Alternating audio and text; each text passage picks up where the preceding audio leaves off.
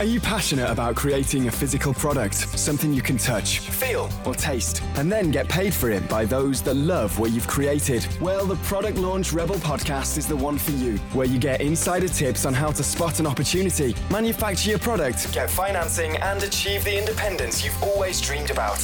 It's time to crank it up with your host, product developer, investor, and founder of VentureSuperfly.com, John Benzik.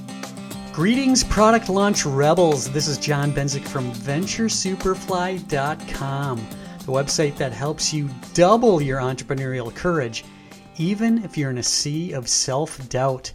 Today, I'm stoked to introduce you to my guest, Chad Hetherington. As a highly respected retail super agent and entrepreneur, Chad is one of the most connected individuals within retail today. Since moving from Australia to the US in 2007, he has orchestrated some of the most compelling retail programs, generating more than 500 million in retail sales. As the former VP of sales at Quirky, Chad led business development and was responsible for growing the retail channel from zero stores to 50,000 stores within five years including Target, Home Depot, Amazon, and Walmart. He is now founder and CEO of The Stable. It's a retail sales agency that represents innovative and disruptive consumer brands across retail licensing and creative partnerships. Chad's training and education has been a bit unconventional, but his drive has landed him a very successful career, and he credits much of his success to his brash, all or nothing approach. So, listeners, with Chad's insights today, we're in for a real treat. To learn more about Chad's current company, The Stable, check out the website at thestable.com. Chad, thank you for being here and welcome to the Product Launch Rebel podcast. Thanks, man. It's awesome to be here. I appreciate you uh, inviting me. I'm so excited. So, Chad, within this podcast, there are really three core segments. The first is called Give Me the Basics, which helps set the context about your company for our listeners. The second part is what I call Tell Me How, where we'll get to the heart of the matter on issues that aspiring entrepreneurs want to know now to help move them forward. And the final part is the Let's Get Personal component, where we get into some of the more personal topics about what it's like to start a business. Chad, it's time to rock and roll. Are you ready for the interview? Let's do it, man. Great. Give me the basics. So, Chad, number one, as you heard, I provided an introduction about you and your company, The Stable. But in your own words, describe your company, its mission, and what it does. Absolutely. So we started the stable about uh, 15 months ago now. Um, it was a four-year project of, um, of uh, figuring out how I wanted to go about this. Um, the business I'm in is, has been around for a while, and you know, its purpose is to help brands get to retail. And uh, so many of these these companies exist here, just in, in Minneapolis and around the country. And, and I, I was looking to try and do it differently. So I basically built a model that uh, I feel is, is, is, very different to what, what others are doing. And, and its core mission is really to help brands. Our, our purpose as salespeople and, and, and representation of brands is to uh, help them find unique opportunities out there uh, around everything that touches retail. So uh, we have a core business that helps uh, brands, big or small, uh, at both Target and Best Buy. And our role is to help them not only sell their product into those stores, but help them scale it and make sure operationally that it runs perfectly. Uh, a lot of our team have come from those uh, retailers and have expertise uh, in, in how to drive business there. Um, so the brands um, you know, work closely with these folks here every day to make sure that they are successful. Uh, we have a, a, launch business that helps young companies who have just come off crowdfunding uh, or uh, have been um, seed funded or, or, Series A funded and might not have that expertise in house yet on retail or business development. And they hire us to basically work on their behalf to help find them the first retail partner to launch with. Uh, and then, thirdly, what we're going after is, is uh, very interesting to me and something that I feel is really the future of what our business means, and that's helping brands finding new opportunities and helping brands kind of find new opportunities uh, across kind of different channels. So, um, given the fact that we're so closely connected to retail, manufacturing, and brands, we believe our, our, our role um, and our network can serve really well to our brands and, and help them find partners out there that they could interact and do business with, and us being at the centerpiece of that, not only finding those opportunities, but helping them close them. When a new company comes to you, what do you look for in that company in terms of their products, some of the features, benefits, the messaging? Um, yeah, I you know. Uh, I, I, won't say that I don't look at the products and features and kind of where they, they sit within the market. We obviously do a very in depth uh, kind of um, uh, study, you know, every brand that we look at. Uh, the biggest thing for us is story. Uh, we're looking for brands that are out there trying to tell a story, that are trying to do things differently, that are trying to disrupt categories, um, and, uh, and, and have a team that internally um, can can successfully pull it off. Um, those are the companies that inspire us, and, and the companies that you know we've seen the most success with kind of so far. Chad, give us a few examples of the types of companies you work with. Yeah, absolutely. One of my favorite companies that we work with today is a company called Ring. Uh, you guys may have seen them on CNBC. They're, uh, they're very big into uh, into TV ads right now and kind of all over promoting their product. Uh, Ring is a connected uh, doorbell, which um, at first it's a connected doorbell. That's that's what the product exists for. Um, what I like about what they're trying to do is their mission is to kind of help reduce crime. So um, they've seen and have collected so much content out there with you know thieves or burglars that are looking to break into homes that always hit the doorbell before they get in to see if anyone's home. Uh, and because it is a connected device over Wi-Fi, you can see it from anywhere in the world and actually respond to um, let them know that you are home even if you're not. And because of that. Um, you know these houses have been protected. So I really, really love their mission of helping kind of protect uh, families at their home, and, and they do that with a, a, such a beautiful product. Chad, most new products and companies do not survive. What is the success rate for the new companies that you bring into retail distribution? The, the, the biggest thing for new brands um, is, is trying to make sure that you can communicate that story effectively to a consumer if brands aren't advertising in traditional kind of ways or you know viral through um, through you know Facebook or, or, or, PR or whatnot, it's hard for consumers to kind of understand why uh, they would buy that product and, and what the, the benefits truly are unless they, they actually pick it up and, and look at it. And trying to convert a customer to pick up a brand new product they've never uh, seen or heard of before uh, is is very hard. Um, so our role is to make sure that that message and that those features and benefits of those brands are clearly um, communicated to consumers when they walk through the store. And there's a number of ways you can do that through signage, through video.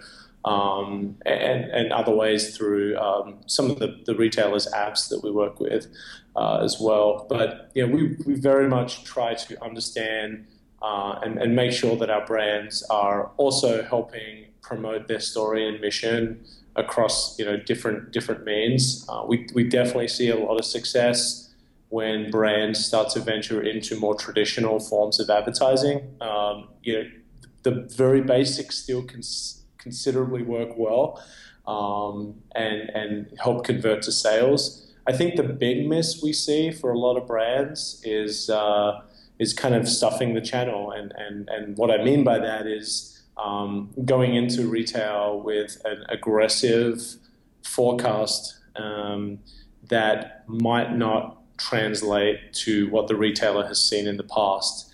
And you know, often at times you can walk into a retail store and see a, a product that's in there, and we do something what we call the dust test, where you run your finger over the packaging to see uh, how long it might have been sitting there, and if you've got a lot of dust in your hands, then it has been sitting there for a while. And is it moving? And the challenge with that is generally in in the in, in retail, in most retailers, in inventory that hasn't moved quick or is still sitting there at the end of a program, generally is either coming back to the brand or it's being marked down. And when you're doing markdowns, the brand has to help uh, fund that.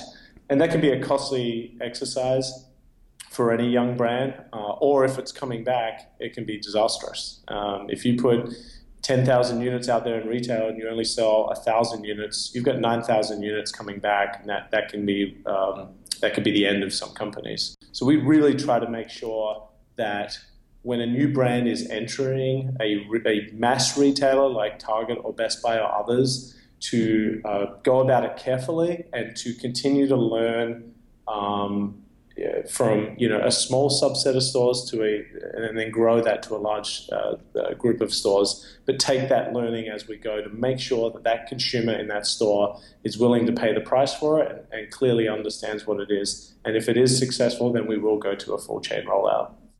Chad, given your unique role in helping entrepreneurs get access to retail distribution, I'm really curious to get your thoughts on how often companies need to pivot when they first get the product distributed and get customer feedback. Most new entrepreneurs go into business with a set of assumptions, and many of those assumptions prove to be different from what they expected, thereby making them scramble to make changes in order to survive. From your perspective, how often do you see founders needing to pivot their company or product, either from a marketing messaging or a product feature standpoint, based on consumer or retail buyer feedback? Yeah, I think the the um, I think it's a great question. The the um, I'd say product features and reviews have become everything um, for, for every new startup. Um, I've heard of um, startups where engineers are um, uh, kind of bonused based upon the Amazon uh, review scorecard from consumers. Uh, anything below three and a half is is bad. You better be running for the hills, or you better quickly help fix it to get it back up to over four. Um, so when, when you know, I get it, right? Like when you're when you're a founder and you're making a product, your life is inside building that product and pushing out what you believe to be the best possible product out there. And so you're, you're tired. I mean, you're biased to it because you live it every single day. Um, you know, we see a lot of a lot of instances where you know first gen products that are going out there maybe didn't get the same reaction to friends and family um, or people around your company. And because of that, they then have to react quickly to update feature sets, um, you know, add in more functionality to the product. Um, you know, consumer reviews are real. They don't lie. They tell you how it is, and if they have a bad experience, they're going to make you make you aware of it. And so, we do often at times see that happen, especially with first gen products. Um, but uh, it's credit to the companies that react quick to it, um, that can help kind of repair uh, or fix maybe some initial problems or bugs that the first product had to make sure that the, the customer experience next time is, is flawless. How many brands do you work with currently with the stable? So, you know, we've been in business about 15 months or so now. Um, our portfolio is roughly 60 odd brands now that we represent every day. Uh, and that's anywhere from a small two person startup up to a large, you know, multinational brand. And how many employees do you have there at the stable? Uh, we're at 13 people now, uh, which I'm really proud of. I didn't I didn't think that uh, you know our team here would scale that quick, um, but the reaction that we've had from the industry and from retail has been really positive, and uh, you know we continue to sign um, you know really great and exciting brands every single week. So because of that, we've been able to you know bring on um, more resources here, and we definitely have aggressive growth plans over the next 12 months. Tell me how. So, Chad, here we are in the Tell Me How segment of the podcast, where we aim to get to the heart of the matter regarding key issues for aspiring entrepreneurs. Chad, since this is really your area of expertise, in this podcast episode, I want to dig deeper on the topic of selling new products to retailers. What are the keys to success for new products at retail? You know, I think that there's a there's a couple keys to success. You and I could talk hours for this. Uh, I think um, you know the first one is making sure that uh, the product stands out in the environment that it lives. if it goes into a store like Target, most oftentimes you won't be able to get a display or additional messaging, you know, uh, around your product, especially for for um, uh, for sitting in line with hundreds of other items. So how does it stand out? Packaging is key. Um, uh, we we believe um, packaging can can turn your eye quickly if it's well designed, um, and if it's clearly communicated on the front of the box exactly what it is and why it's beneficial. Um, that that's that's step one. Um, price point is number two. Um, it's hard to sometimes justify consumers spending a, premium for a product that um, only provides a, a, small amount of feature than, than traditional products. Um, so making sure your pricing is in line um, with the market um, is is definitely um, going to make you more successful. Um, consumers, especially if you think about Target, right? Like my wife and I go into Target with the kids, and we have a cart full of two hundred or three hundred dollars worth of groceries.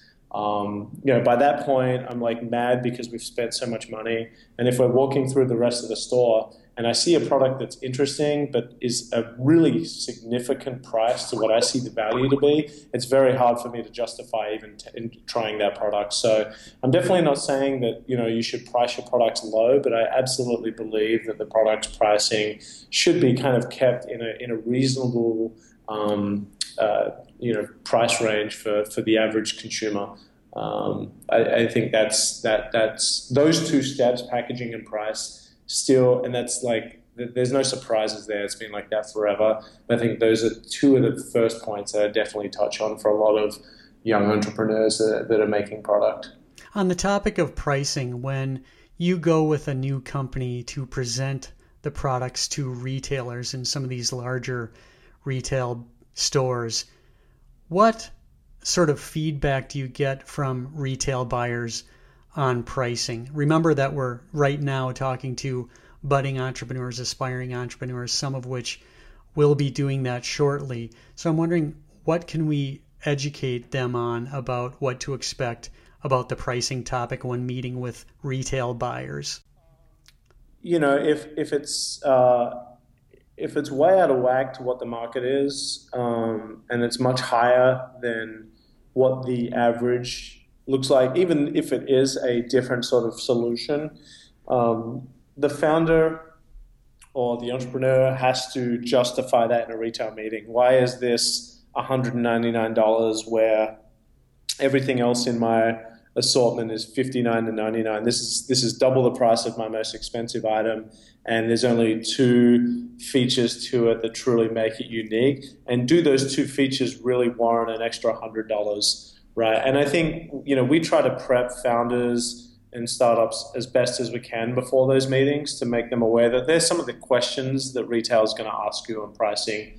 You know why is it priced where it is and, and, and what, what data have you, have you seen so far? So, you know, lots of companies are, are raising money on Kickstarter, Indiegogo, CircleUp right now, and they are getting pre-orders or, or lots of interest. So that data is certainly helpful as we go into these conversations um, because they can come in and say, hey, we've sold $3 million, $4 million of pre orders on Kickstarter at this $199 price, and based on the features that it provides and the, and the, the difference that it makes to someone's life and, and, and how better it is than, than existing products you carry, uh, that's certainly a really good argument for why it should be priced that way.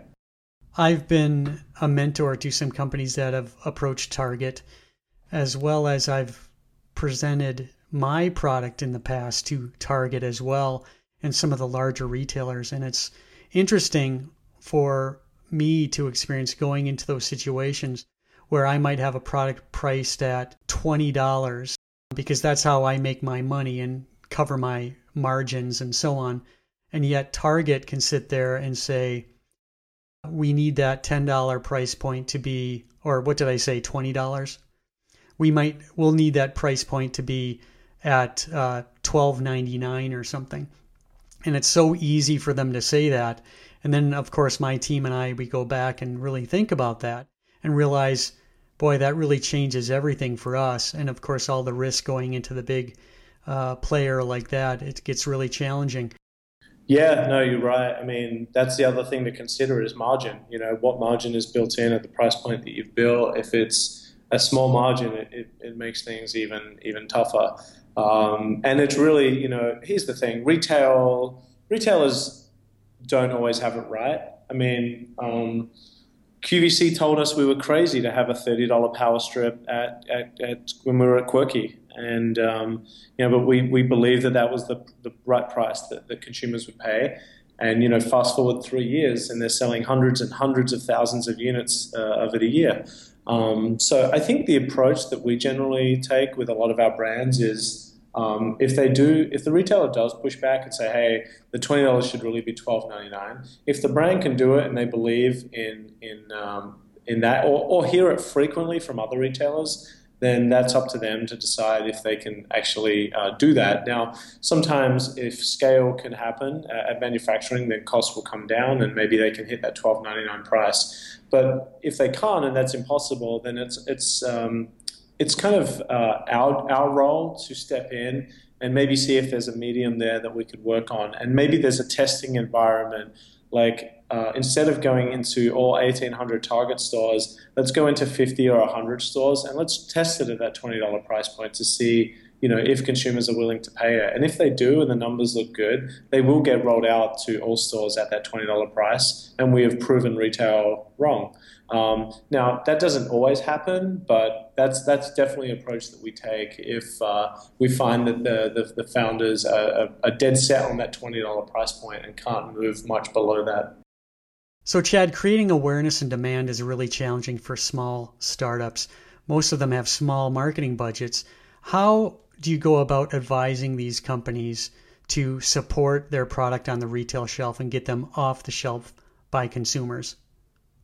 Yeah, so we're doing lots of studies here on just consumer behavior and uh, you know, what drives uh, purchase. Um, so we're, we're working uh, on a number of different projects and initiatives here um, to help figure out how the box on the shelf can convert to getting in the cart. Uh, in addition to that, you know, we really try to dig in with each brand that we talk with about just their general marketing plan uh, overall. Uh, where are they spending the money? Where are they seeing the most success? Um, if they don't have those monster budgets like a lot of the big brands do, that's okay, right? Lots of brands have been built um, through you know social and digital. Look at Dollar Shave Club um, you know, companies like that that have built really good, compelling awareness and content that um, you know consumers are excited about. So we really try to kind of understand where the brand's looking to spend. Um, you know, Facebook ads have been a huge, huge thing in the last 12 months with a lot of the brands and young brands we work with. They're reasonably um, reasonably priced. They're highly effective, and you know they're on a platform that everyone uses 25 times an hour. Um, and, you know, people walk into stores and they see that product that pops up on their Facebook feed every day and, uh, and, and, are willing to try it. If they've read about it in, in PR, I couldn't stress PR enough. If you're a startup listening, get a really good PR person, whether that's an agency or, or, or an employee who has got really good contacts nationally. I couldn't stress that enough. That is the best form of advertising as a young company you can get. Um, uh, and the more awareness that is out there in tech blogs or in magazines or newspapers or, or anything, the more content and excitement that's creating around your brand, the better the sell through at retail is going to be. Let's get personal. So, Chad, let's get personal on a few topics. It seems that 99 out of 100 people just talk about starting a business but never start one. It seems to be all show and no go. And starting a business is special and frankly really unusual. What motivates a guy like you, Chad Hetherington, to stop just talking about launching a business and actually go out and start it? Start a business such as The Stable do you think it was your destiny to start a business like the stable? I've been a startup guy since I was 17, 17, uh, I've either uh, had my own or worked within. Uh, I've never worked for a large company, so I believe it was my destiny to be involved with startups uh, in, in some capacity and to find uh, and understand what I was good at and what I wasn't good at. Uh, I feel that this is the time. Uh, that this is the right thing that I should be doing. Um, the network that I've built over the years has served me well, and uh, you know I'm able to um, work with really good people that complement what I do. I think for me, it just got down to time. I spent um, many, many years surrounded by inspiring entrepreneurs like Ben Kaufman at Quirky, people that constantly motivated me um, every single day to want to go out one day and start my own company. And, and the minute that I figured out my business model is when I started putting it in place. What have been your biggest joys, or what have you been most proud of along your entrepreneurial journey? Um, I think just how much I've learned. Uh, I never went to college. Um, I wasn't that great in school. Um, I just I always went after something because I was passionate about doing it and about learning from it. I never, I always knew that I didn't have the answers and that I would learn it along the way. Um, but looking back in the last 17 years that I've been working, um, I'm just, I'm probably just most proud about how far I've come and how much I've learned. Um, because if you looked at me when I was 17 years old, you, you probably would not think that at all. What have been your biggest frustrations? Uh, the biggest frustrations for me, uh, I think, is just uh, I tend to work pretty quickly. I like to kind of cut to the chase and um, get straight to it. Um, you know, I think the biggest frustration has just been, you know, waiting on people that don't work as quickly as I do. um, you know, I, I, I respond quickly. Um, I like to get things done quick. I, I still believe that, that it happens. If it happens quick, it can still get done well quick. Um, but you know, waiting around um, is probably the biggest frustration, or waiting on answers. I couldn't. Um, I, I couldn't be more frustrated with that than anything else. Chad, many entrepreneurs, even seasoned and successful ones, experience self doubt as they go along their entrepreneurial journey. How much self doubt have you had, if at all, and what has triggered it? Uh, I have bad days like everyone else. Um, and, uh, you know, some days you can get home and just feel like you just suck at your job and, you know, this whole thing is stupid and I shouldn't have done it. And why did I do this? Um, and, and that just comes from having this, and that just, that just happens from having bad days like everyone else. Um, but, you know, I get over it. Uh, I've got a really good group of people and entrepreneurs around me. You know, I represent 60 or 70 brands, a lot of whom I work directly with their founders. And so, you know, even though they are clients, they're also entrepreneurs that are going through exactly the same that I'm going through. So if I do have a bad day, I know that I can call one of them uh, or text one of them and, uh, you know, just start to feel better about what I'm doing. Um, because I, I, live it every day. You know, if I don't have self doubt, then um, you know, I'm not, I'm, I, I, don't feel like I'm learning or that I'm, you know, gaining momentum. Um, I, I have to have it. Starting a new business is very difficult, Chad, as you know. How has starting your own business or businesses changed you as a person, if at all?